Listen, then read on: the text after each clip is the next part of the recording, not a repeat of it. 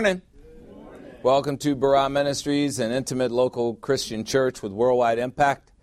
My name is Pastor Rory Clark. Welcome to this Bible lesson.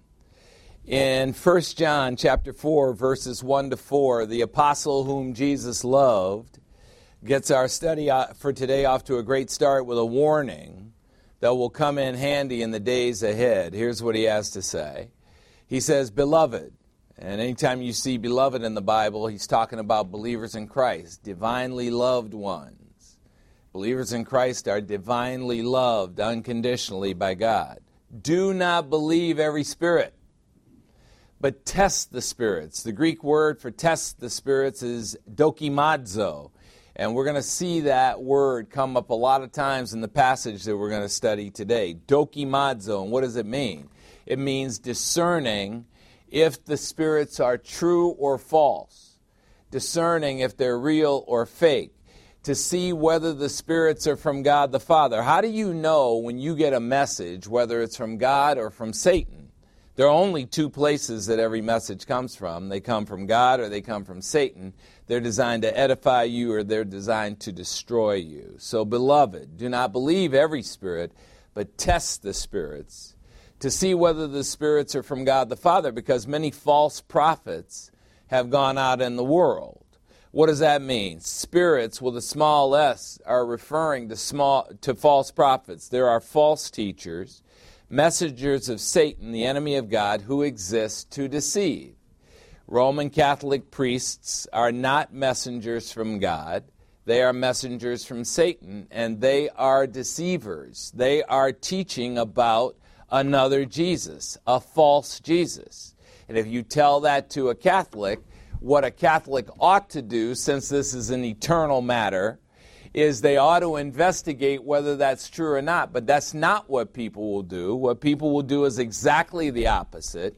When they're dead wrong, they will dig in and, and get even more right about their wrongness. That's exactly what people do. They don't question, they don't investigate, and then the next thing you know, they're duck soup.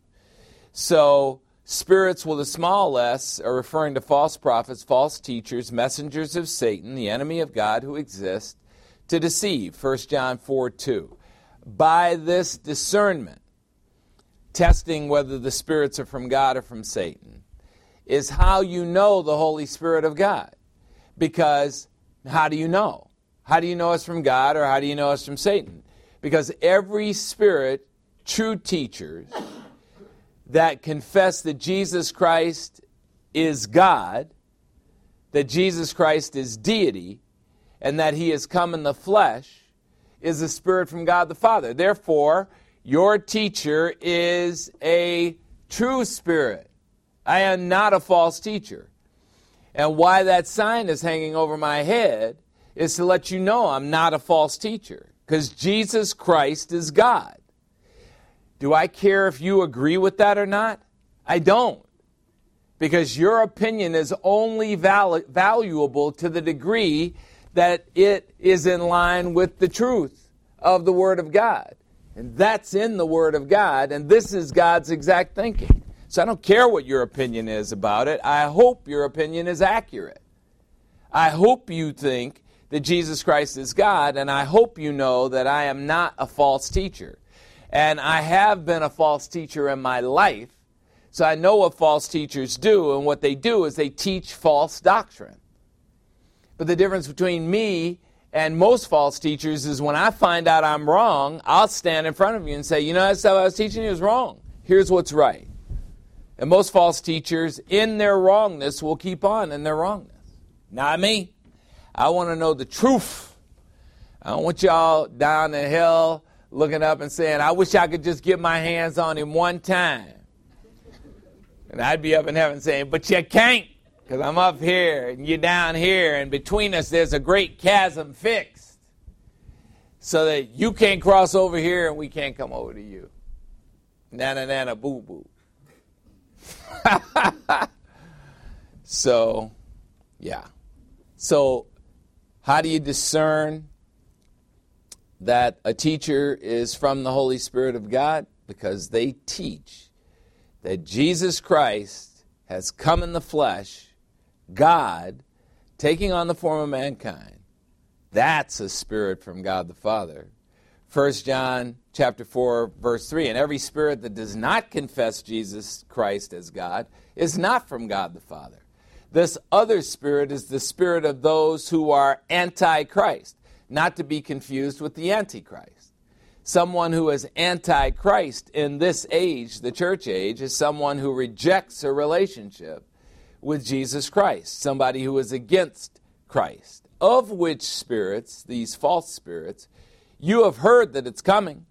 And now you've heard this spirit of rejecting Christ is already in the world. It is. The world is Antichrist.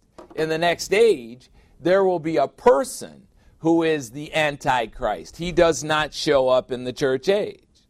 There will be a person who is the antichrist that everyone will worship. And his center of operation will be Rome. Oh, go figure. Nice property in Rome. But it will not be Roman Catholicism. 1 John chapter 4 verse 4. All of you believers in Christ are from God the Father. You are dear little children of God, divinely loved ones, and all of you have overcome the spirit that is in the world, the false teacher spirit. Because greater is he who is indwelling you, you have Christ in you. Greater is he who is in you than he who is in the world. What a great way to get this off to a great start. Well, the election, and it is Trump and Biden. They're not, you don't have to worry about people. They're just people. God can turn off their lights in five seconds. You don't have to worry about people. You don't have to worry about what environment you're living in. You don't have to worry about what circumstances you're in because you have a God who's going to provide regardless. So we don't worry about any of that stuff. At Barah Ministries, we know this truth that Jesus Christ is God.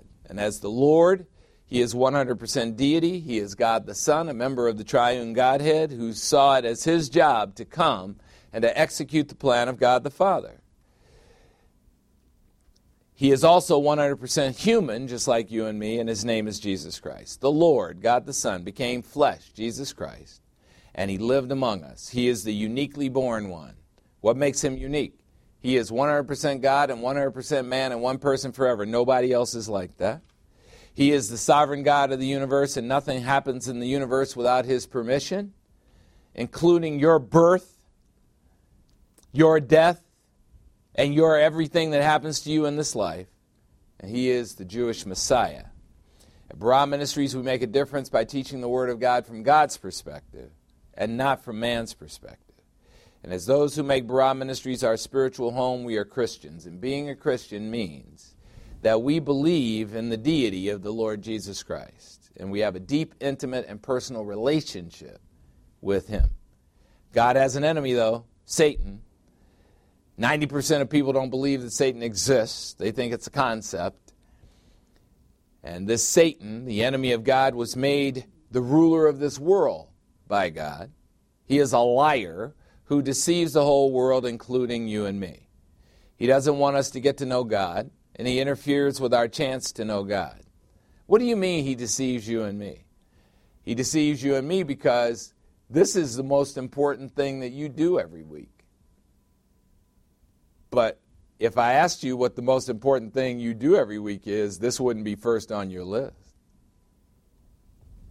all the deceptions would be first on your list. Well, I got to have a job and I got to get some money and uh. Well, Satan doesn't want us to get to know God. He interferes with our chance to know God, and his strategy against the human race is religion, which is designed to make us either indifferent or antagonistic to God. Religion deceives many into thinking they're saved when they might not be. And it works. Well, the Word of God is truth, and it informs us about Satan's insidious deceptions. As believers in Christ, we're in union with Christ, and we have the victory over Satan through our Lord, who has overcome the world. Today's Bible lesson the Lord doesn't take mistreatment among believers lightly. The Lord doesn't take mistreatment among believers lightly. How do you treat people? That's the question I have for you. If you're a believer in the Lord Jesus Christ, you know that the Lord loves you unconditionally. And even though you may forget it at times, you know the truth of Romans chapter 8, verse 1, which says, Therefore, with all these things in Romans chapter 7, verses 15 to 25 being the case, believers need to remember that there is now no condemnation for those who are in union with Christ. What Paul is talking about in Romans chapter 7, verses 15 to 25, is that there are all these things he wants to do as a believer in Christ that he doesn't do. In fact, he finds himself practicing the very things he doesn't want to do. In other words, he wants to stop sinning and he doesn't. And he found then the principle that evil was present in him, the one who wanted to do good. Can Paul get an amen? amen. Does that happen to you too? Amen. It's too bad. It don't happen to me. I couldn't even relate to this chapter 7. I can't wait to get up to heaven and say, What was that about, man? I don't even I don't even know.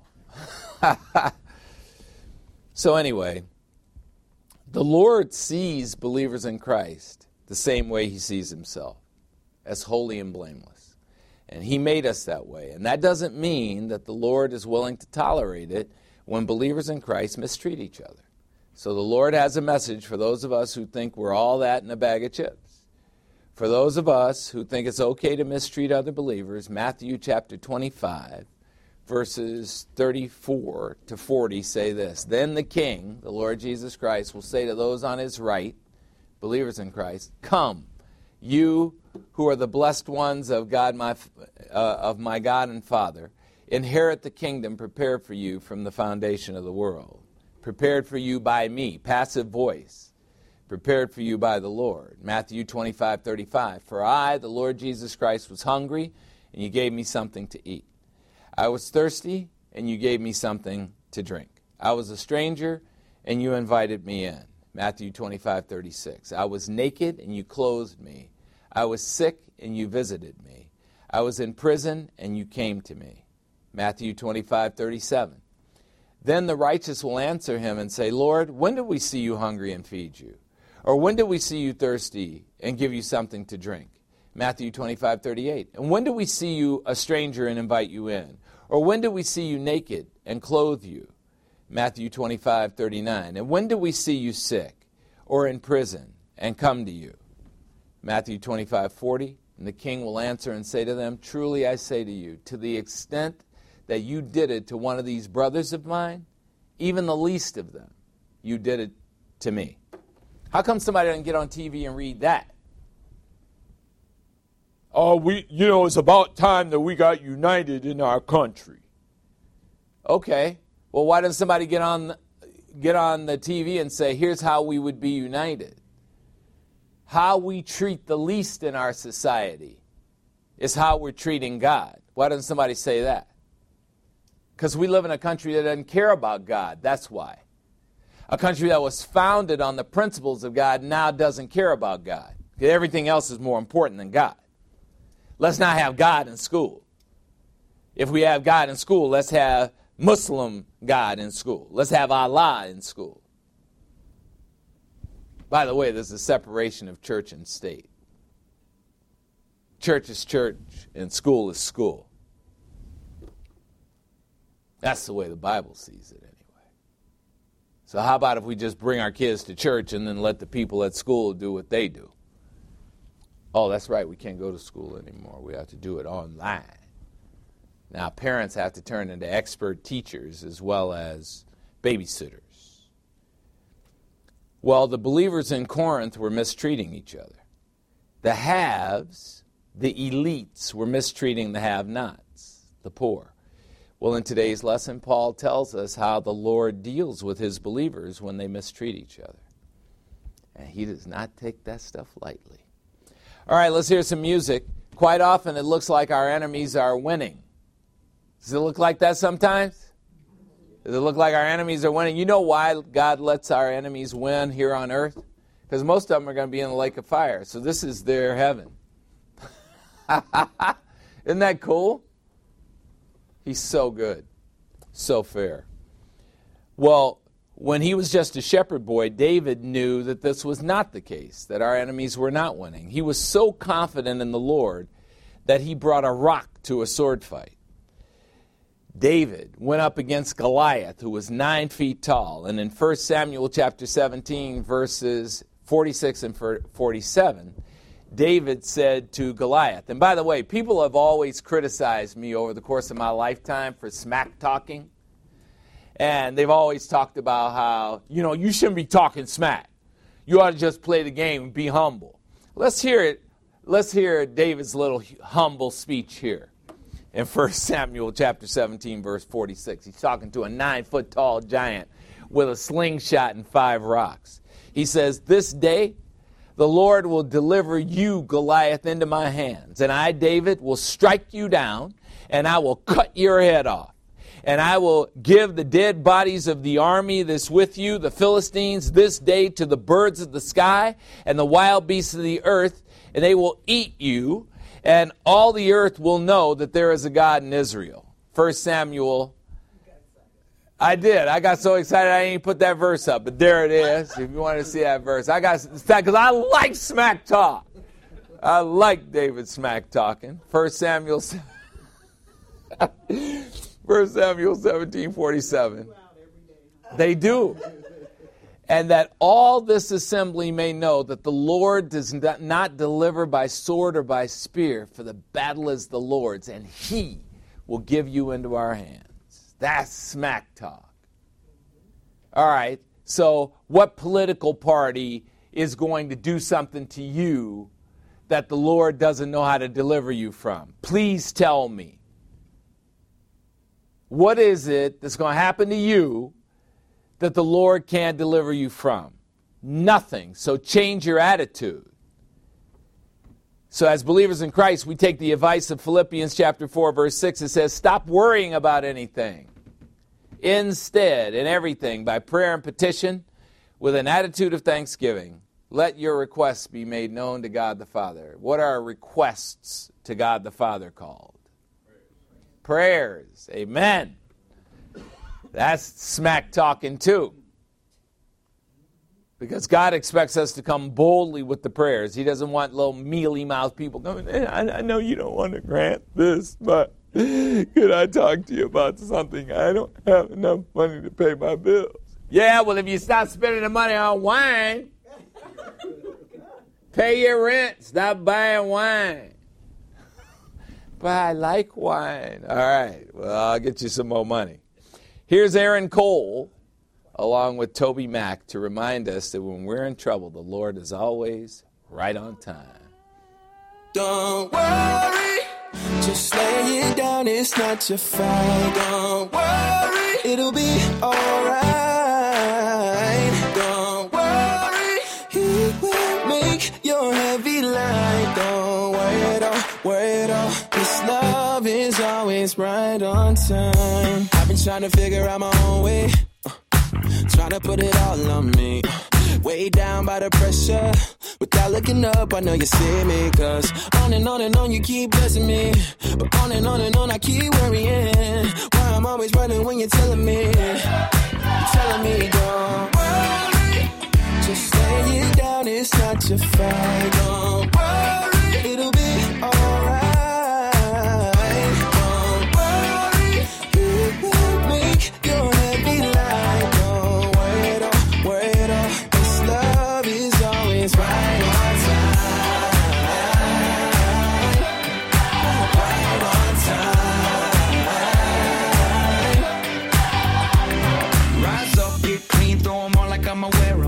Got the shoulders for the burdens I'm bearing. Broke down and pulling over by the wayside. Was never made for this type of weight, so I throw my hands up and my load gets lighter. I throw my hands up and then burn like fire. Float up to heaven like the smoke in the air.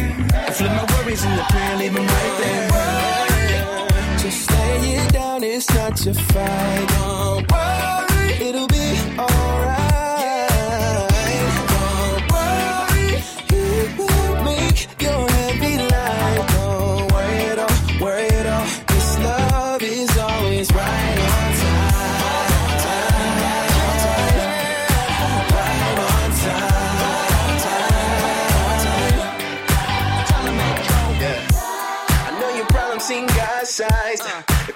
If you can him through God's eyes.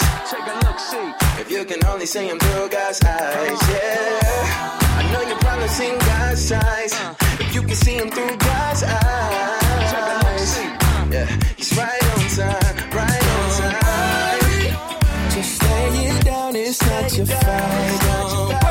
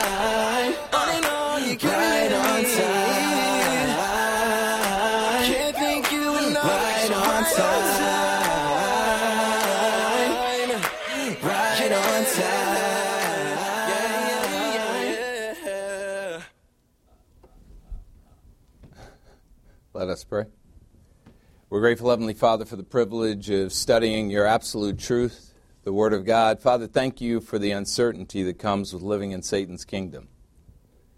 Thank you for letting us be subject to tyranny so we can distinguish between the slavery of this world and the freedom you offer. Thank you for putting us through a spiritual gymnasium in the world so that we can grow to maturity through the direction set by God the Holy Spirit. Check our attitudes, Father. Help us to think and to act like free people in this struggle. Help us to demonstrate the payoff of our faith in you. Let us be examples of hope to others, not as if we are worthy or perfect in any way, but as if we are excellent reflections of you and your Son and the Spirit dwelling in us. We ask this through the power of God the Spirit, God the Holy Spirit, in Christ's name. Say it with me. Amen. Today's Bible lesson the Lord doesn't take mistreatment among believers lightly. The Lord doesn't take mistreatment among believers lightly. So the question I have for you is how do you treat other believers in Christ? Other believers in Christ are your brethren. And we were placed into a unity at the moment of salvation by God, a unity that we could not achieve on our own. And so now the question is how do you treat those people? There are a lot of people who have come and gone from Barah Ministries. And their faces come into my mind on a regular basis. And they just kind of rejected me and rejected Barah Ministries and went on their own way. And I look at their lives, and what they've done, a lot of them has gone to these cotton candy churches where they can hide, where they don't get any real truth inculcated into their souls. They don't get any real peace. And do I does it bother me that they rejected me and rejected Barah Ministries? It doesn't, because we're in unity. We're going to live in heaven together forever. There's nothing they can do to get out of that situation. And luckily, we're not going to remember any of the stupid stuff that we did down here because God's going to wipe all that stuff out of our head. Isn't that nice? Amen? All right, so why don't we start the wipeout process while we're down here? Why do we not hold things against people? Why don't we stop holding it against the people that are closest to us that they act like absolute idiots most of the time? Why don't we stop holding that against them? Why don't we become the reflection of God? Why instead do we think we can have control over another individual and that we're going to be the person who's going to direct them and their will to and, and conform it to our will when we can't even conform our own will to the plans that we have for ourselves? Okay, yes, yeah, so you married somebody who's goofy. All right? You knew they were goofy when you married them. Don't, don't act like you didn't. Don't act like you didn't know what was wrong with them in the first place. You got into a relationship with somebody, don't act like you didn't know. Don't act like you didn't see it just because you wanted you you believed what Aesop said. You know. Once upon a time there were three little bears and the Goldilocks and they live happily ever after. Okay. All right, so you believe that? Oh, yeah, the princess was laying on a bunch of mattresses, and she was the one because she could feel the pee underneath all the mattresses and the handsome prince. And you believe that?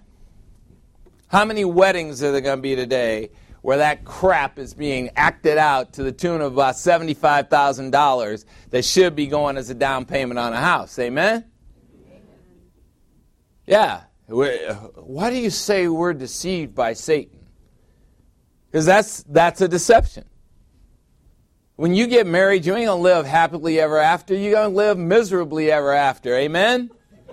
The re- look, the real question, amen? Look, and hey, all right, don't listen to me. I'm, I'm a two time failure. Purple Heart, Purple Heart. Don't listen to me. Listen, listen to a couple who's been married for 58 years. Let's get them up here and let them tell you how it really is.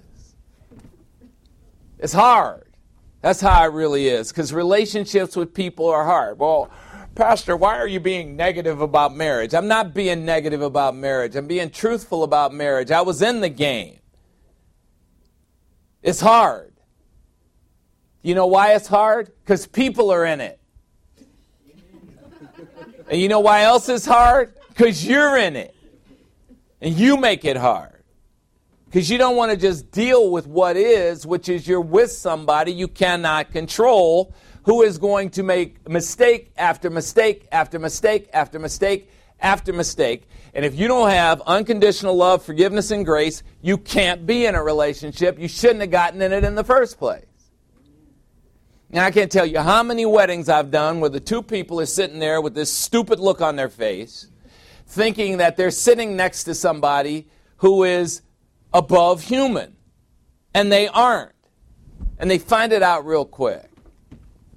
No, it, marriages are just who do you want to fight it out with?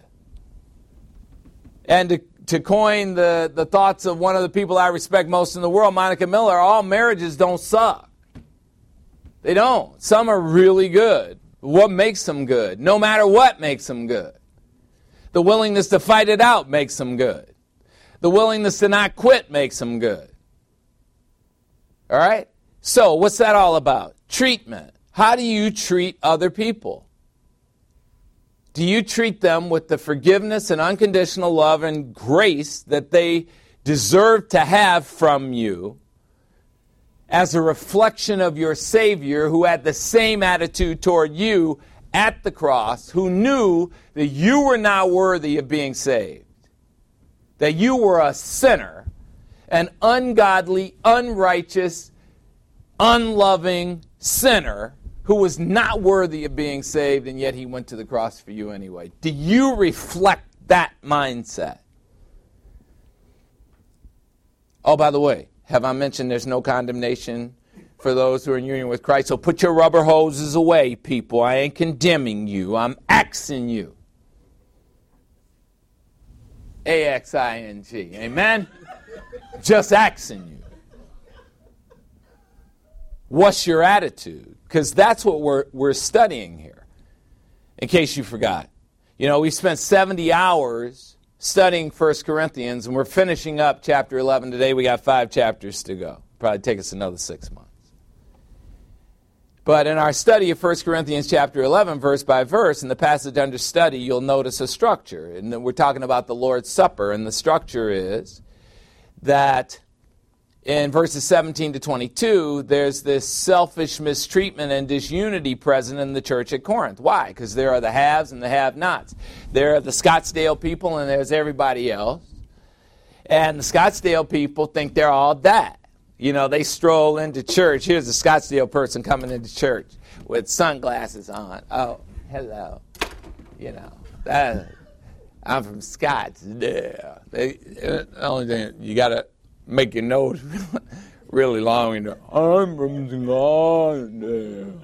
You know, do you know American Airlines in Chicago? They, you know, if you're flying from Chicago to Phoenix, it, they should have Phoenix up there. They don't. They have Phoenix and Scottsdale. you know how that happened, right? The elite well, I'm not really flying to Phoenix. I'm flying to Scottsdale. And so now it's up there. All right. All right. You're going to Phoenix. You're going to land in Phoenix. You'll be right in the middle of it. Living in Scottsdale, all that means is you pay an extra $150,000 to be pretentious when you buy a house. That's all it means. So that's what was going on in the church in Corinth, so just so you don't think that Corinth was the only place where that happened. It's happening today. In Phoenix, Phoenix is a city of haves and have nots. Our church is a have not land, Mesa. People, where's your church? Mesa. Oh. oh, what? Oh, I don't know if I can come over to Mesa. Isn't it dangerous? It's kind of ghetto. All right. Well, I grew up in the ghetto. I'm comfortable with it. If y'all ain't comfortable, you just have to wait till we get in Gilbert in our $3 million facility. Yeah. but it'll still be Gilbert, not Scottsdale. So, anyway. So, in this chapter 11, there's this selfish mistreatment and disunity present between the haves and the have nots. And so Paul wants to get it corrected because he's been asked to correct it by Chloe's people. And he is, in the second part, given instructions about what the Lord told him about the Lord's Supper. And what the Lord told him about the Lord's Supper is it is a time of unity. And it is a time to reflect on sacrifice. It is not a time for you to be thinking that you're better than other people in the service. And then the third part, which is what we're going to study today, is Paul saying, here's how the Lord handles mistreatment among the brethren. And see, you know, I've got friends who are believers in Christ who have mistreated me over the years. They can't understand for the life of them why I have no desire to talk to them again after they have obliterated the trust that we had trust that was given as a gift. I have zero desire to take myself down that funky road again. Because you give people chances over and over and over and over and over and over and over again.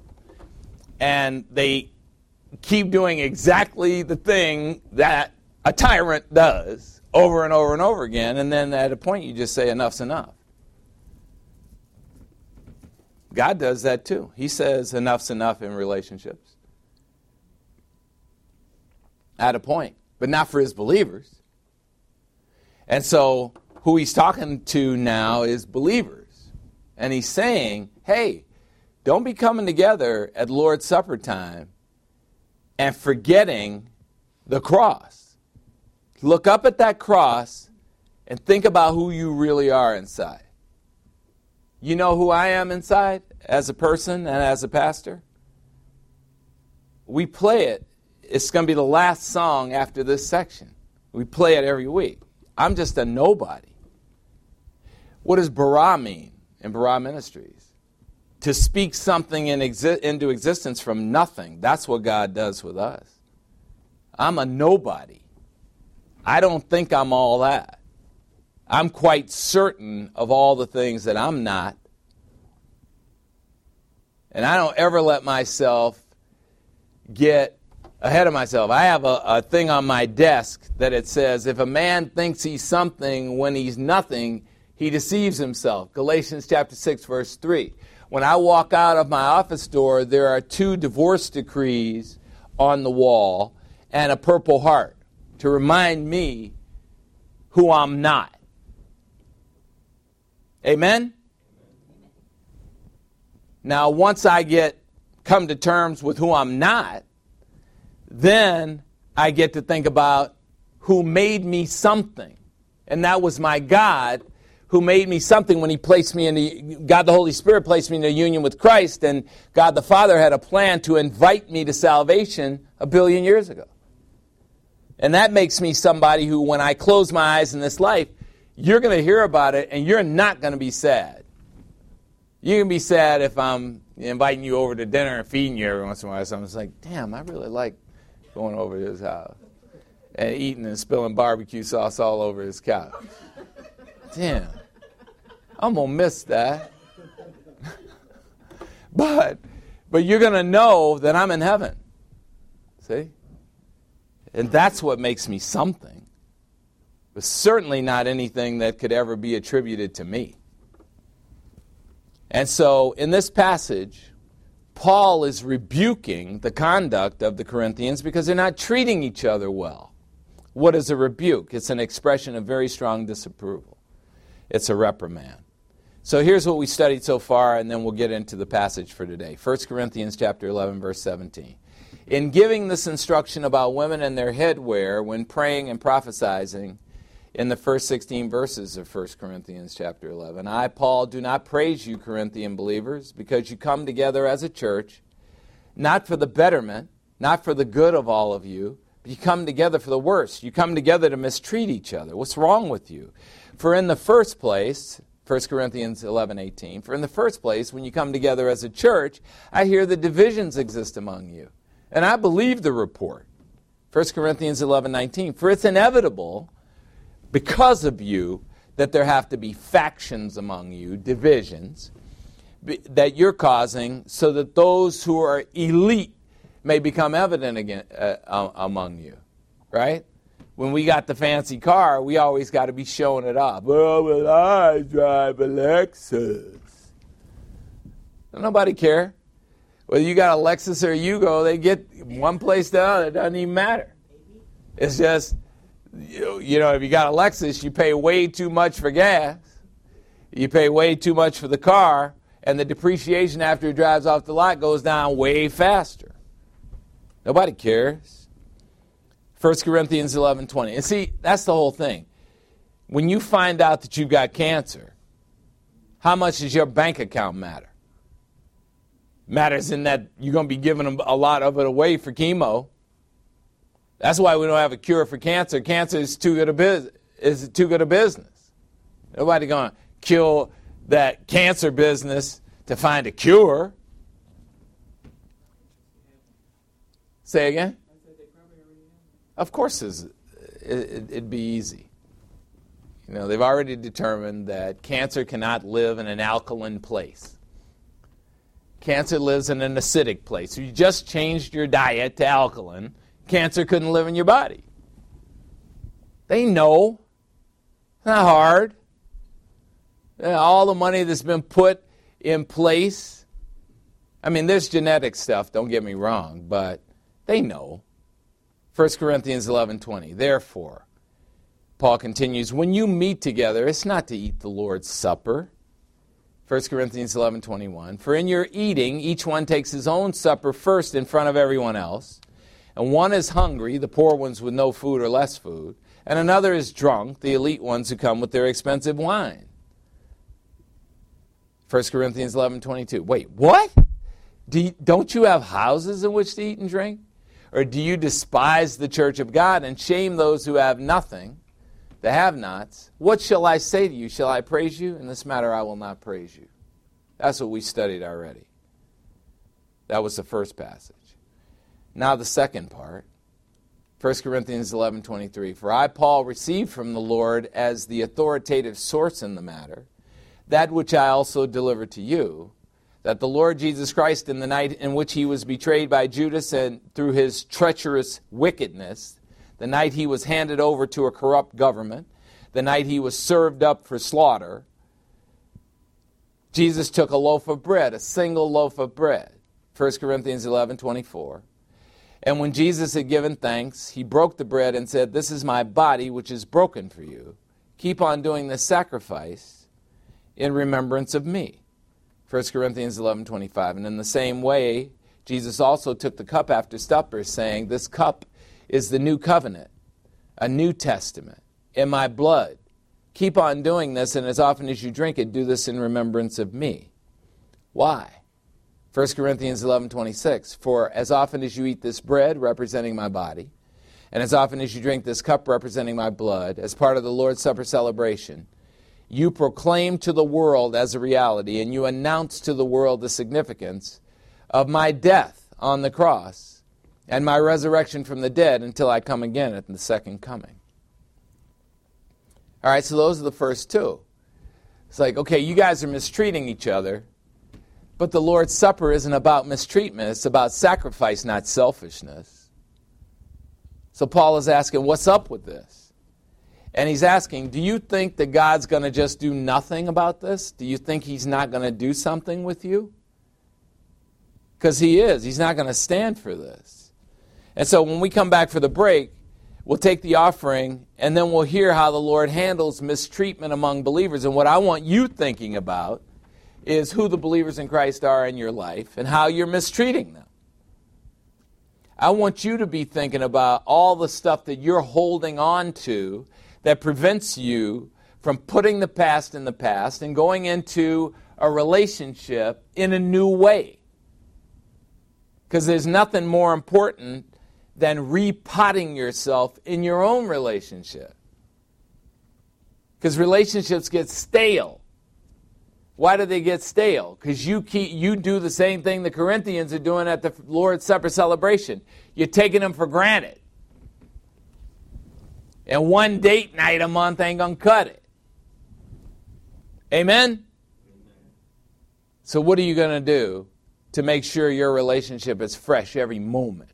What are you gonna do to put the past in the past, to bury the dead stuff, and not to be bringing it and beating somebody over the head with it as you go through life. What are you going to do to be alive from this point forward? Because that's what our God expects of us. He didn't go to the cross so we could sit around with our thumbs in our mouths, curled up in the fetal position, beating ourselves up. He went to the cross so that we could have life and have it abundantly the resurrection life. So let's take a five minute break and we come back. We'll see how he treats believers who mistreat other believers.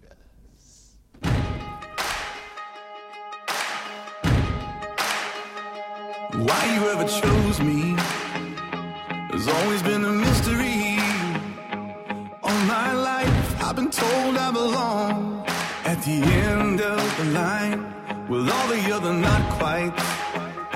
Well, I'll never get it right. But it turns out they're the ones you were looking for all this time. Cause I'm just a nobody. Trying to tell everybody all about somebody who saved my soul.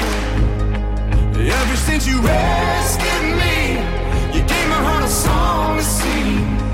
I'm living for the world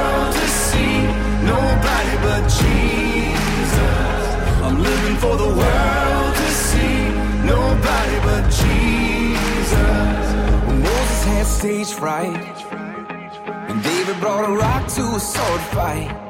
You picked 12 outsiders nobody would have chosen, and you changed the world. Well, the moral of the story is everybody's got a purpose.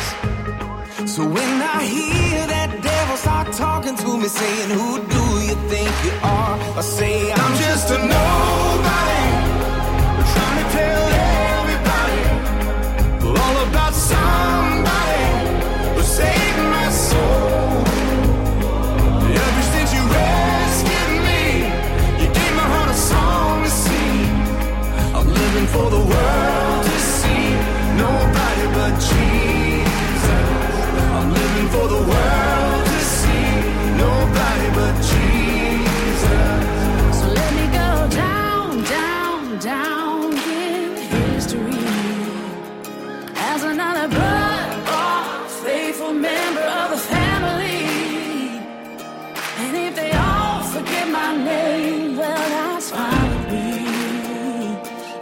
for the world to see. Nobody but you.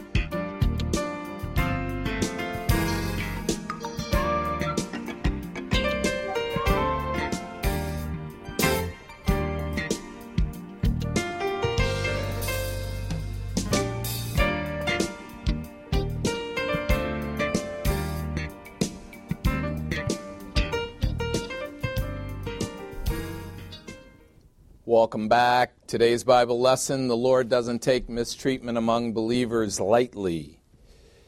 The Lord doesn't take mistreatment among believers lightly. Freely you have received everything from the Lord Jesus Christ. From your everything, freely give, because the Lord loves a gracious giver. Let the offering be a time when you are generous on behalf of those who can't afford the resources to study the Word of God. At Barah Ministries, no price is placed on anything we have. God is gracious to us, and through your contributions, we can be gracious to others. We offer them Bibles, publications, a website, lessons, an app, all of which cost a lot of money. And yet, when you engage in anything at Barah Ministries, it costs you not a penny. And that's because of you and your contributions which offer resources without charge to a lost and dying world. So we thank you for your generosity. Let's welcome up Deacon Denny Goodall with today's offering message.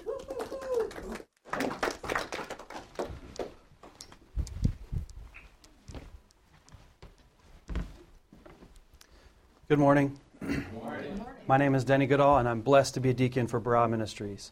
Barah Ministries is a worldwide Christian church. It's a place where Real people come to listen to a real pastor teach the real truth from the Word of God. And why do we come here to hear the truth? So that we're not deceived by Satan. And it's so easy to be deceived. I feel like a lot of times pastor comes up here and he, he tells you what God wants. And I'm the one that comes up here and tells you stuff about Satan.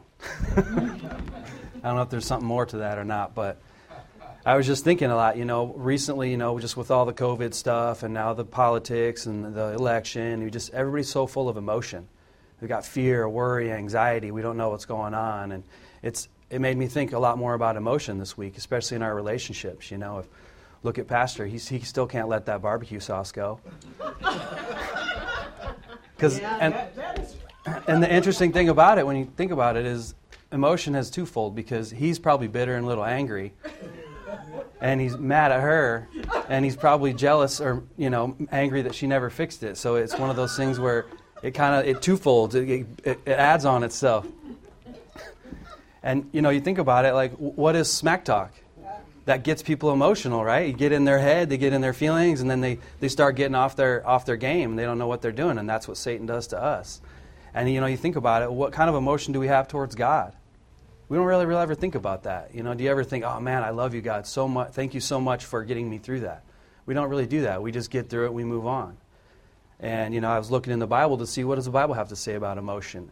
And I saw in Proverbs chapter 19, verse 11, a man's discretion makes him slow to anger, and it is his, and it is his glory to overlook a transgression. But that's hard to do, right? We don't think of unconditional love and forgiveness. We think of anger and bitterness and revenge. We see in Proverbs chapter 14, verse 17 a quick tempered man acts foolishly, and a man of evil devices is hated. So, somebody that plans out an attack or a revenge is that man of evil devices. That person is hated. So, you see, like somebody, how emotion can create so much volatility within relationships. You know, say if somebody treats you bad in a relationship, what do you do? You're bitter towards them, you have self pity for yourself, and you're probably angry at God.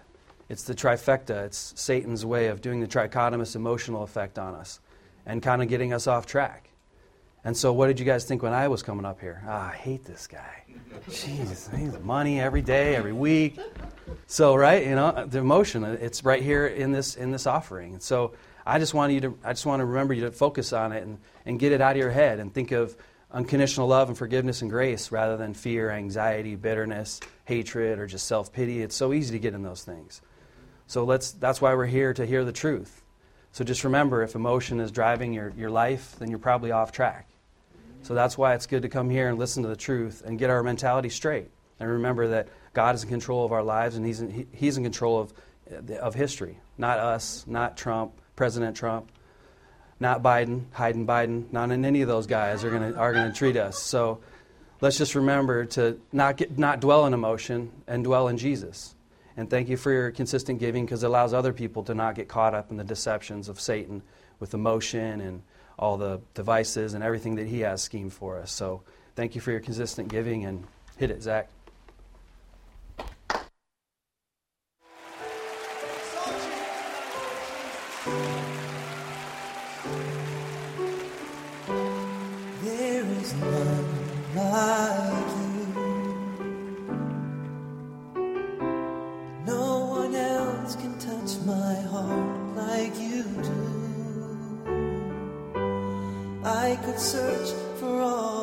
All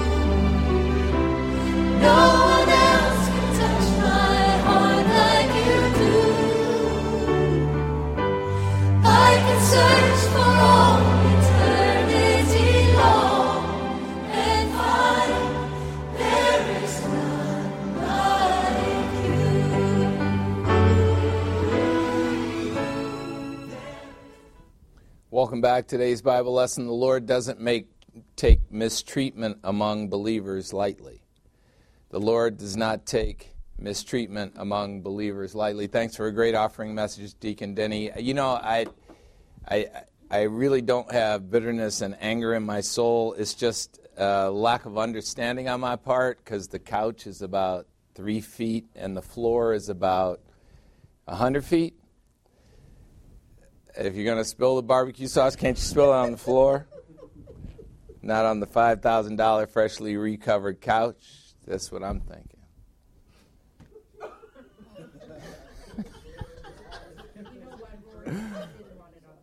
God did not want it on the floor. God wanted it on the couch so he could see if his pastor had any unconditional love, forgiveness, and grace. And the answer is no, he does not. Amen? All right, so let's study the final part of this passage in uh, 1 Corinthians chapter 11, verse by verse, starting at 1 Corinthians chapter 11, verse 27. Therefore, whoever eats the bread or drinks the cup of the Lord during the Lord's Supper in an unworthy manner shall be liable for the body and the blood of the Lord. Boo. Uh, How'd you like to get, it, get the last passage off to a great start? Now, this is Greek fest. The next several verses are Greek fest. There's so many Greek words in here, and if you don't know what those Greek words really mean, you will flip in your head because whenever you hear the word unworthy, for example, immediately we connect it to ourselves. But notice what this says. It says, Therefore, whoever eats the bread or drinks the cup of the Lord during the Lord's Supper in an unworthy manner. It's not talking about a person, it's talking about conduct.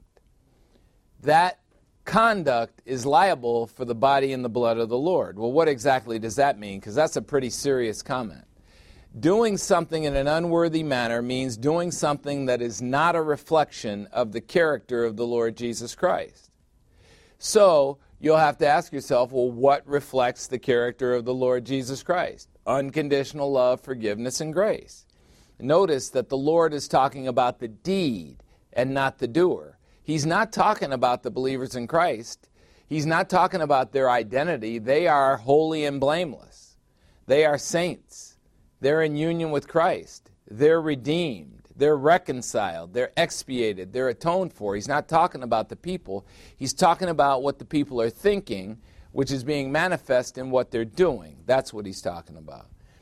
Yet we still do things you know, there's no condemnation for those of us who are in union with Christ, yet we still do things as believers in Christ that are reprehensible. And I, I just don't think that people who are one sided in their viewpoint are ever, ever able to stop and just look at their reprehensible conduct toward others. They're always talking about others as if others are the problem. Now, don't get me wrong, there are a lot of people in our lives who are a problem, who don't know how to treat people either. And so you get this unending cycle of people mistreating each other. And quite frequently, the toy in that game, for example, in marriage relationships that are broken up, the toy in the game is the kids. And they are either a toy or a weapon. That is not how believers in Christ ought treat each other. That's not a reflection of the character and nature of the Lord. See, the Lord's character is sacrificial and unifying. And you don't have to have anybody else's cooperation to be sa- sacrificial and unifying. You can be sacri- sacrificial and unifying towards somebody who's completely the opposite. So, the Corinthian believers were not reflecting the Lord during the Lord's Supper celebration because they were being selfish and divisive. And the purpose of the Lord's Supper is to promote unity among the brethren, and to engage in disunity is unworthy conduct. Now, what does it mean to be liable for the body and blood of Christ? That is to act in a way that makes you responsible for misconduct that was just as serious as the conduct of those who led the Lord to, their, to his crucifixion. Do you think the Lord takes it seriously when a believer mistreats a believer? If he's thinking, you are acting the exact same way as the people who led me to the cross and slaughtered me, I think he takes it seriously. That's another serious comment. This is a rebuke of the highest order. Those who treat the Lord's Supper in a casual way, those who treat each other poorly during the Lord's Supper, as the Corinthian believers were, will incur severe discipline from the Lord. And that word discipline is something that you need to know about too, because what do you think about when you think about discipline? Most people, when they think about discipline, think about punishment. The Lord's going to punish you. The Lord does not punish believers in Christ. He does not. So, how can we test ourselves to see if we are partaking of the Lord's Supper in a worthy manner? Because as we enter the Lord's Supper, that's the first thing that we ought to be thinking about. Am I about to take on the Lord's Supper in a worthy manner? 1 Corinthians 11 28. But a man, this is talking about an individual, must examine himself. That's women too. And in so doing, he is to eat of the bread and drink the cup. So, first, before we go into eating the bread and drinking the cup, we examine ourselves. Where do we examine ourselves? At the foot of the cross. We look up at the cross, we remember what happened there, and we say, Was I worthy of that? I wasn't. All right, so I'm looking at the people in my life. Are they worthy of my unconditional love? They're not. They are not. So now, when you get that, you're acting like the Lord. Because the Lord knew you weren't worthy and went to the cross anyway. And when you know the people in your life aren't worthy and you go to the cross anyway, you are reflecting the Lord. That's what's talking about here. Now, the, the word examine in this, but a man must examine himself, and in so doing, he is to eat of the bread and drink of the cup. The word examine in Greek is dokimazo. You heard that word earlier in the lesson. It's a reference to a test to see if gold is real or counterfeit. You know, there are people who have been handed counterfeit gold who thought it was real gold. And then when you subject it to a dokimazo, to a test, you find out that it was fake. Amen? So when we examine our conduct as human beings, we can justify anything we do. And we do. We have all these little cute expressions that we say, well, everything happens for a reason. I, that's one of the ones I hate the most. I don't even know what that means. But it's what stupid people say when they're trying to convince themselves that everything they're doing is okay. Well, what if our standard for examining ourselves was to examine ourselves through the Lord's eyes? What does the Lord see when He looks at our conduct? That's a much better test. You know what the Lord is looking at? Are you real or are you fake? Dokimazo. He's testing the gold to see if it's real or it's fake, and that's exactly what He's going to do with you at the judgment seat of Christ. There's stuff you've done in your life that was real and there's stuff you've done in your life that was fake. And when he sets all the stuff you've done on fire, what's going to remain is all the stuff you did that was real. And what's going to burn up is all the stuff that was fake. Because no fake is allowed in heaven. So, the Lord's Supper is a time for reflection. And as individuals, we ask ourselves, how am I treating the people in my life? How am I treating my family? How am I treating my friends? How am I treating my enemies? How am I treating the people that don't agree with me about everything? How am I treating the people I think of as lesser on the social totem pole? Are you real or are you fake? I was talking to one of my roommates from college, and the last time I saw him was probably 1978. So, what's that, 42 years ago?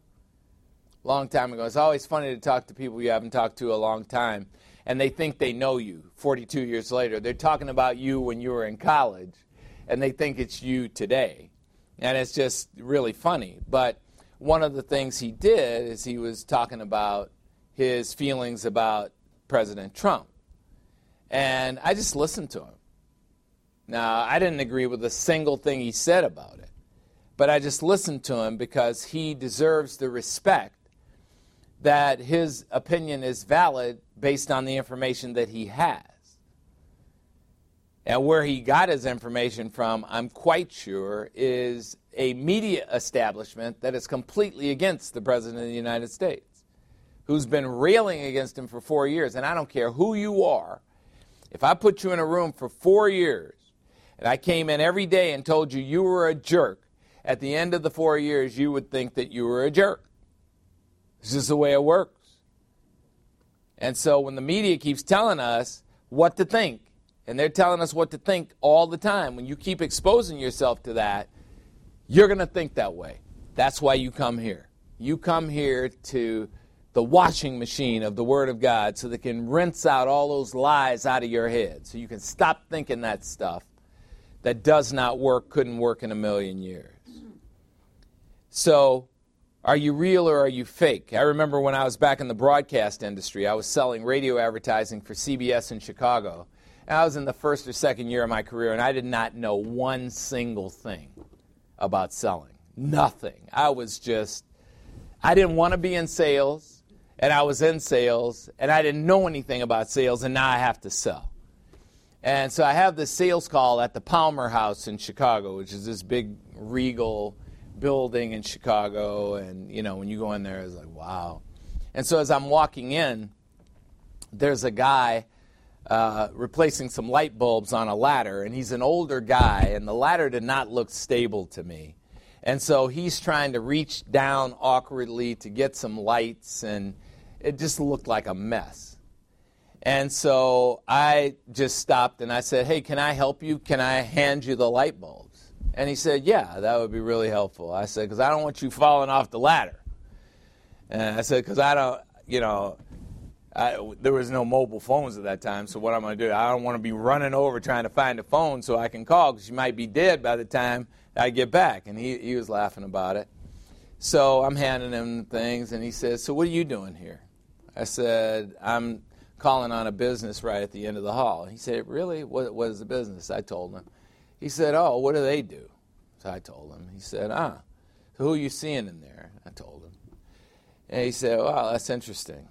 So what are you trying to do? I said, I want, I want to sell them some radio advertising if they need it. I think we could help because they appeal to businessmen 25 to 54 years old who are upscale, affluent, and that's our audience. So they might be able to get something that would help them sell their products by being on our station. He said, Yeah, well, that guy that that you're talking to, I hear he's kind of a jerk. I said, Well, I don't really know him, but it never really bothers me if somebody's a jerk because jerks spend money just like nice people do. So that doesn't bother me. I'm not going in there to judge him, I'm going in there to see if I can help him. He said, Well, that's interesting. He said, Well, thanks for your help, young man. You're, you're a fine young man, and uh, you're probably raised by great parents. I said, I was actually raised by my mom and not my dad, but she is most definitely a fine parent. And I just thank you for saying that. So I go in and I'm meeting with the guy uh, who's the president of this company. And uh, about midway through the meeting, this the janitor walks in the office, and I'm in shock. You know, I was like, and he just barged into the office, and so he said uh, the the guy that I was talking to was his son and he owned the business, and his son runs the business. And he said to his son, Whatever he proposes, buy it. This is a young man that we want a relationship with. You see, you don't, you don't ever really know who you're talking to. Now, I didn't have to treat him nice.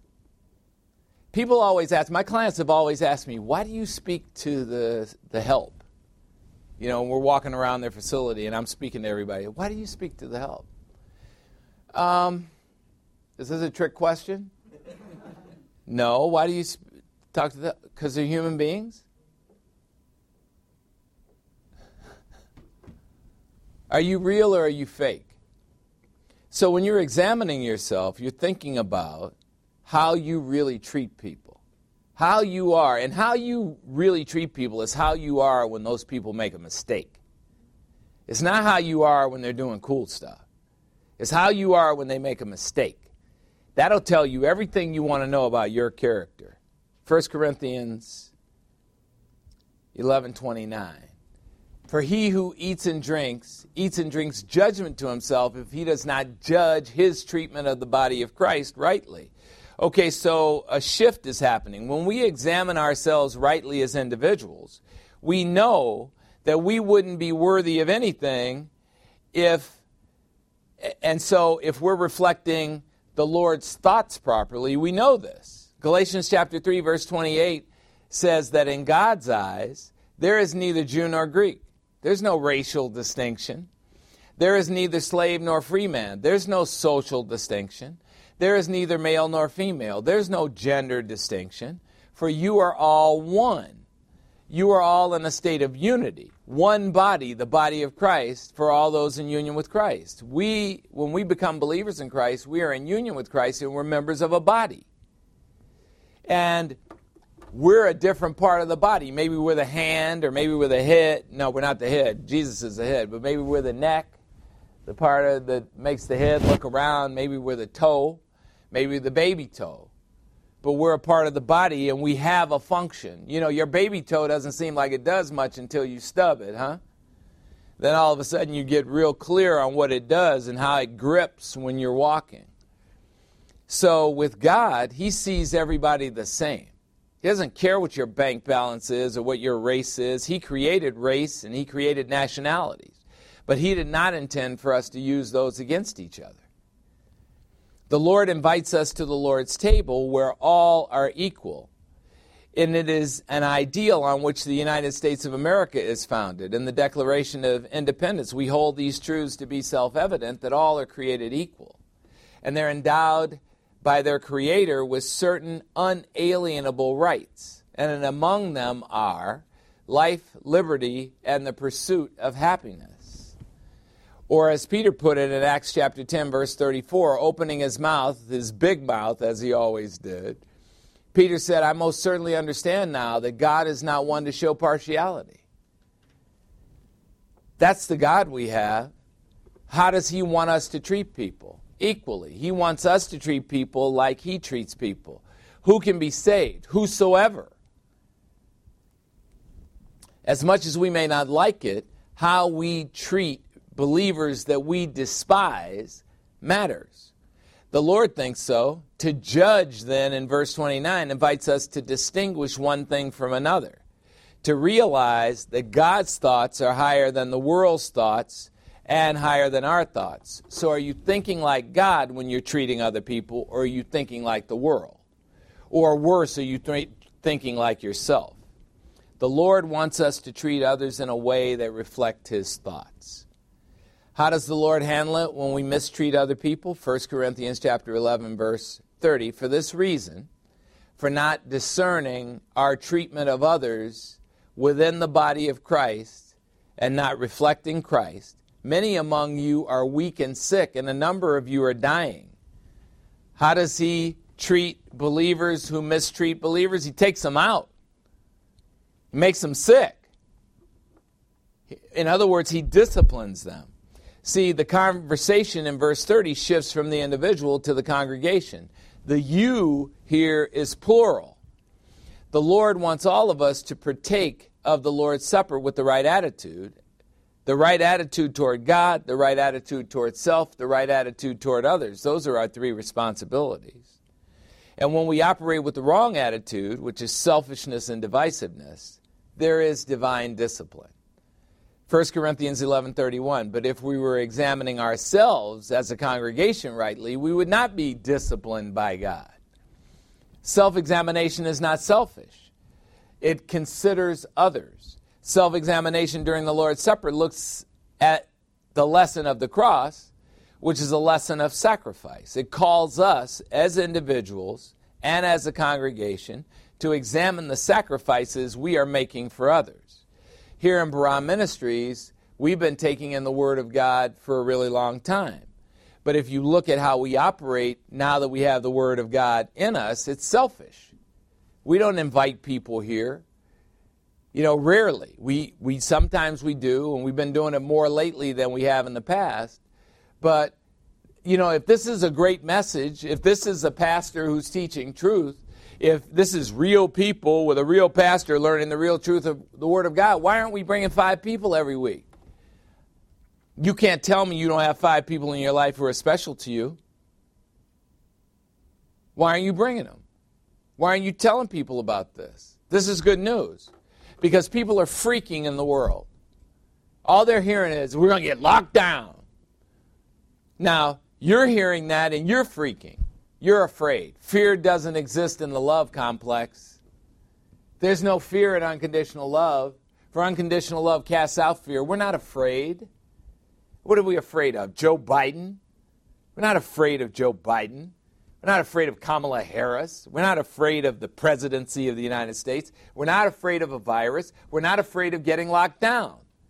We're afraid of nothing. We have the sovereign God of the universe on our side who has promised with his integrity that he will take care of you regardless of circumstances and regardless of environment. Okay, so lock me up in a prison. What's going to happen? I'm going to get everything I need. Why? Because my Lord promised that he would provide it. Somebody will sneak me a Bible. Somebody will sneak me in a light, a light, because I will be in solitary confinement most of the time for killing people who touch me. Amen? And I will get the Bible I need, I'll get the light I need, I'll get the food I need, because God will provide it. Now, what we're about to go into in 2021 is a lot better than that. You think God's not going to provide for you? You think He's going to let you lose your house? You think He's going to let you lose your business? It's not happening. Expect victory. You need to expect victory, and you don't. And you know why you don't? Because you watch too much TV. Stop watching TV. Stop listening to liars and getting scared in your soul. Tell people about Christ. 1 Corinthians 11:32. But when we are judged by the Lord as operating in a way that does not reflect his character and nature, we are disciplined by the Lord so that we will not be condemned along with the world. What is discipline? Discipline is training in a character pattern. The Lord desires a character pattern of selflessness from his servants. The Lord does not punish his servants, he trains them up as if they are children. That's what discipline really means in Greek training a, the training of a child. Train up a child in, a in the way he should go, and even when he's older, he won't depart from it. Hebrews chapter 12, verses 5 and 6 say this My son, do not regard lightly the discipline of the Lord, nor faint when you are reproved by him. Hebrews 12, 6. For those whom the Lord loves, he disciplines, and he scourges with a whip every son he calls to himself. Why is that? You can tell you are a good parent if you are training up your children in a character pattern. And sometimes that involves discipline. And discipline involves using their gluteus maximus as a target. And you can't be hitting them with a, a kitchen spoon. That doesn't hurt. You got to light their little buns up like a Christmas tree so that they respect you. And they fear you first, and then it will turn into respect. And what does that keep them from doing? It keeps them from having a miserable life because they're living an undisciplined life. Proverbs chapter 13, verse 24. This is God speaking directly to parents. He who withholds spanking with a rod hates his son. Did you hear that word? Hates. But he who loves his son unconditionally disciplines him diligently. Now, I personally do not believe in spanking teenagers. I think that's humiliating to teenagers. But 0 to 12 plus 364 days, their booty is mine. Amen? Light it up. Amen, brother. Yes, that's right. Because he knows. And see, the, the cool thing about disciplining kids that way is you only have to do it about five times. Then after that, you just have to look at them. All he had to do was say, "Give me a stick," and I was like. If I told them get it, get me the stick, they knew what that meant. And you know, I I, don't want to. Nobody wants to spank a kid. Nobody wants to spank a kid. And I never spanked my kids when I was angry. There was one time I was so mad I wanted to kill him, and I said, "Give me the stick," and then I just said, "Yeah, forget it. Go ahead, because I'm going to kill you if I start. So let's just forget it." But look, train them in a character pattern. That's what the Lord does with us. And training is really important, and training is tough. You know, if you're training for a marathon, you're not going out and jogging two miles. You're, you're running 13 miles on the way up to the marathon. And that's not even enough. You know that when you get in the 18th mile of that marathon, a stitch is going to come up and grab you in the side and say, Stop breathing. And then when you get to the 26th mile and it's 345 yards to go, you, everything inside of you is saying, quit. Your body is, why are we doing this? So the lack of a rod leads to an undisciplined life for our children. The Lord would never consider not disciplining his children. He has very effective ways of getting our attention. 1 Corinthians 11:33 So then my brethren when you come together to eat you are commanded by God to wait for one another. What does it mean to wait for one another? Stop the selfishness, stop the divisiveness, stop the social discrimination, stop the elitism. Paul expects sharing among the congregation during the Lord's Supper celebration, as is the conduct of those who have had the ultimate sacrifice shared with them the body and the blood of Christ. 1 Corinthians 11:34 If anyone's hungry let him eat at home so that you won't come together for judgment. The remaining matters I'll arrange when I come. If all eating is about for you is food, if all drinking is about for you is getting drunk, eat at home. If food is about fellowship and selflessness and unity and sharing, come together. You are reflecting the Lord. We are all one for all. We are all for one. Unity is the message of this entire chapter. Well, the closing moments of our lesson are the most important part of our lesson because we want you to know that God wants you. And what God wants from you is that you make the most important decision of your life, which is a decision concerning where you spend eternity because where you spend eternity matters to God because you matter to God. You are God's hero, you are God's creation. And he wants you to be saved. In John chapter 4, verses 13 and 14, the Lord Jesus Christ is talking to a woman at a well, a Samaritan woman whom the Jews hated and wanted nothing to do with. And besides, he's a man talking to a woman, and in that time that was forbidden. And after a brief introduction, the Lord said to the woman, Everyone who drinks of the water in this well will thirst again. But whoever drinks of the water that I will give him, and he's talking about the water of the word, the gospel message, which you're hearing right now, shall never thirst. But the water that I will give him will become in him a well of water springing up to the resurrection life. That's one of the things I like about being a pastor is I'm teaching you right now the gospel message and if you respond positively to it and become a believer in Christ. About 30 years from now when you're on just before you go into the morphine drip that's going to usher you into the next uh, the, the, the next part of life eternal life you're going to completely forget that I was the one who told you about Christ. And you may even forget that you're a believer in Christ if you stop coming to church but you're going to be saved. That's what this message is all about it is the Lord's will for you to live with him in heaven forever when you close your eyes in this life. 1 Timothy chapter 2 verses 3 and 4 say this. This is what's good and acceptable in the sight of the God who is our savior the Lord Jesus Christ, who desires all men to be saved and who desires all men to come to the knowledge of the truth. Does that sound like a punishing God to you? Doesn't sound like one to me. But here's the question. Is religion the way to be saved?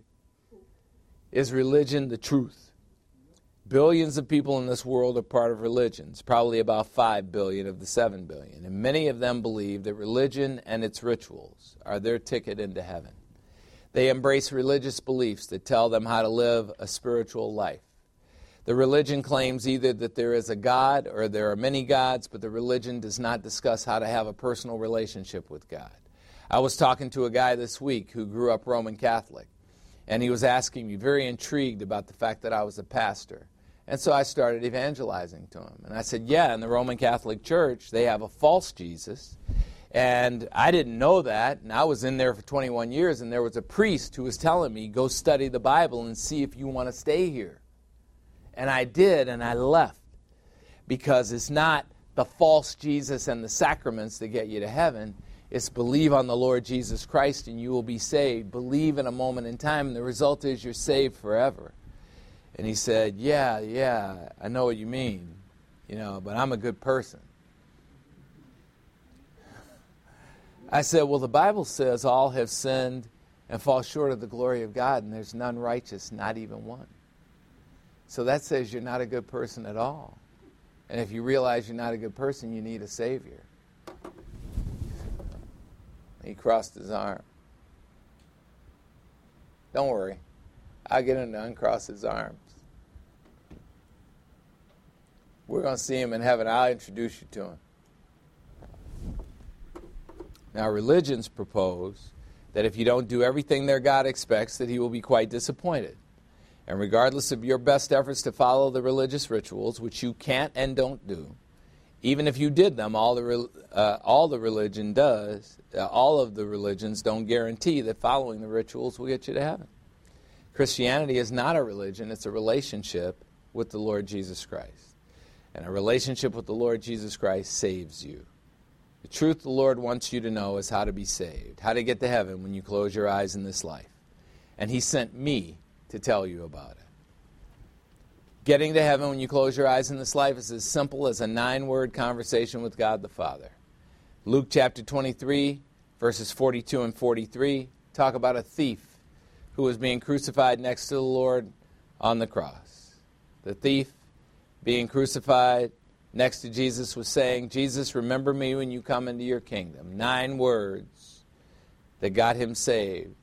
Luke 23 43, Jesus said to him, Truly I say to you, today you will be with me in paradise. Just a nine word conversation with God can get you into heaven. Jesus, remember me when you come into your kingdom. Or if you prefer, it's a five word conversation with God the Father. Father, I believe in Christ. Simply believe, which means take God's word for what it takes to be saved. And that is the moment of eternal life for you. Now, who is this God that saves you? The apostle Paul describes the Lord Jesus Christ in 1 Corinthians chapter 15 verses 3 and 4. He says this, I Paul delivered to you as of first importance the gospel message I also received that it was Jesus Christ who died for our sins according to the scripture and that he was buried and he was raised from the dead on the third day according to the scriptures. So if you reject the relationship offer of Jesus Christ, the relationship offer that he makes to you free of charge, he will honor your rejection. Matthew chapter 13, verses 49 and 50 say this So it will be then at the end of the age, the elect angels will come forth and take out the wicked, a description of unbelievers, from among the righteous, believers in Christ. Matthew 13, 50, and will throw the wicked into the furnace of fire, and in that place there will be weeping and gnashing of teeth. On the other hand, once the Lord saves you, no matter how hard you try, you cannot lose your salvation. John chapter 10, verse 28 says, I, the Lord Jesus Christ, give the resurrection life, eternal life, to believers in Christ, and they will never perish, and no one will snatch them out of my hand. And anyone who tells you that you can lose your salvation is lying to you. So follow the advice of Acts chapter 16, verse 31, which says this Believe on the Lord Jesus Christ, and you will be saved, you and everyone in your household who also believes. It is not religion that gets you to heaven, it's relationship. Relationship with the one and only Lord and Savior, Jesus Christ. Have that conversation with Him right now, and you will be saved. Well, let's close with music. Romans chapter 8, verse 18 reminds us that our suffering in this world is temporary. It says, I, Paul, know for a fact that the sufferings of this present time, both right now and throughout the church age, which is described by the Bible as this present evil age, are not worthy to be compared with the glory that is to be revealed to us believers in Christ in the future.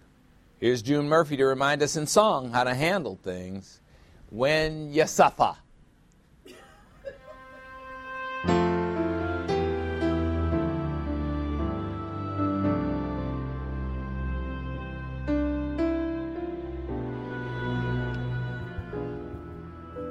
If the world comes to hate you, remember it hated me first.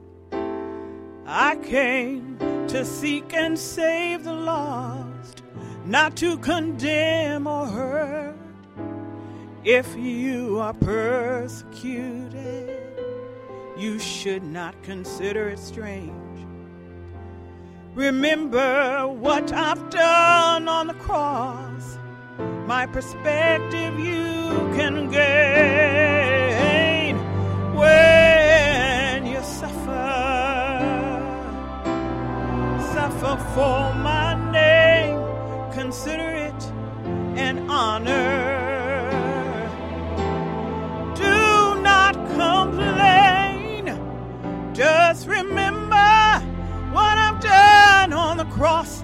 You can pick up your On these things when you suffer, when you suffer.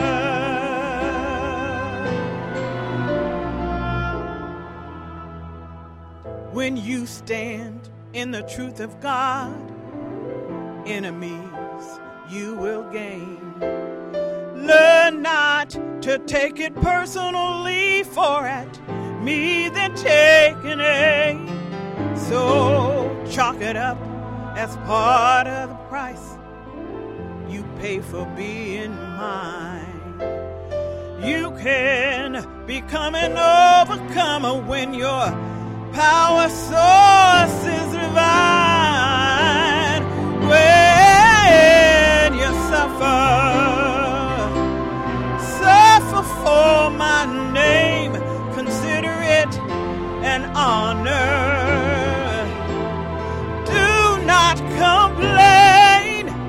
Just remember what I've done on the cross. You can pick up your cross too.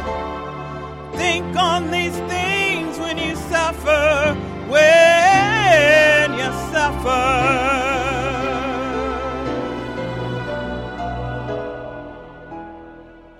remember as a lamb led to slaughter, I did not open my mouth.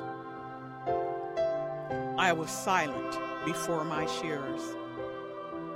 Let there be no doubt that I was separated from my Father for three dark hours on the cross. Do not forget the privilege, the privilege of counting the cost.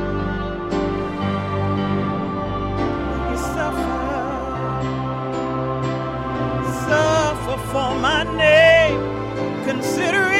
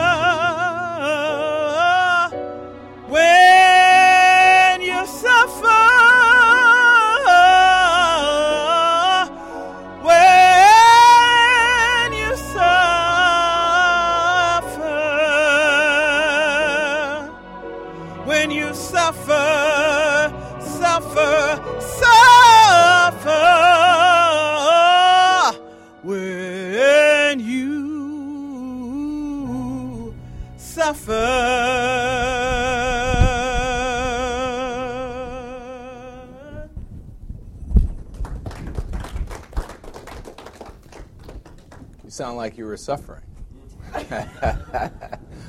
when you suffer. That was awesome. Thank you. A doxology of praise to our Lord, Romans 15:5. Now may the God who gives endurance and encouragement grant all of you believers in Christ to be of the same mind with one another, to think the exact same way, operating in harmony, according to your union with Christ Jesus. Romans 15:6. So that with one accord, believers in Christ may with one voice glorify the God and Father of our Lord Jesus Christ. Romans 15:7. Therefore, keep on accepting one another and keep on receiving one another, just as Christ also keeps on accepting us with his unconditional love to the glory of God the Father. Let us pray. Almighty God and Father, we thank you for opening our spiritual eyes to the truth. We thank you for giving us courage in Satan's kingdom. We thank you for reminding us that you have our backs, that you love us unconditionally, that you've forgiven us in the past and we stand forgiven forever, that there's no condemnation, and that when we make mistakes, you offer the hand of grace. Help us to learn how to treat other people, especially our family members and those closest to us, the way you treat us. We ask this through the power of God the Holy Spirit. In Christ's name. Say it with me. Amen. Amen. Thanks for coming. Thanks for watching. And thanks for listening.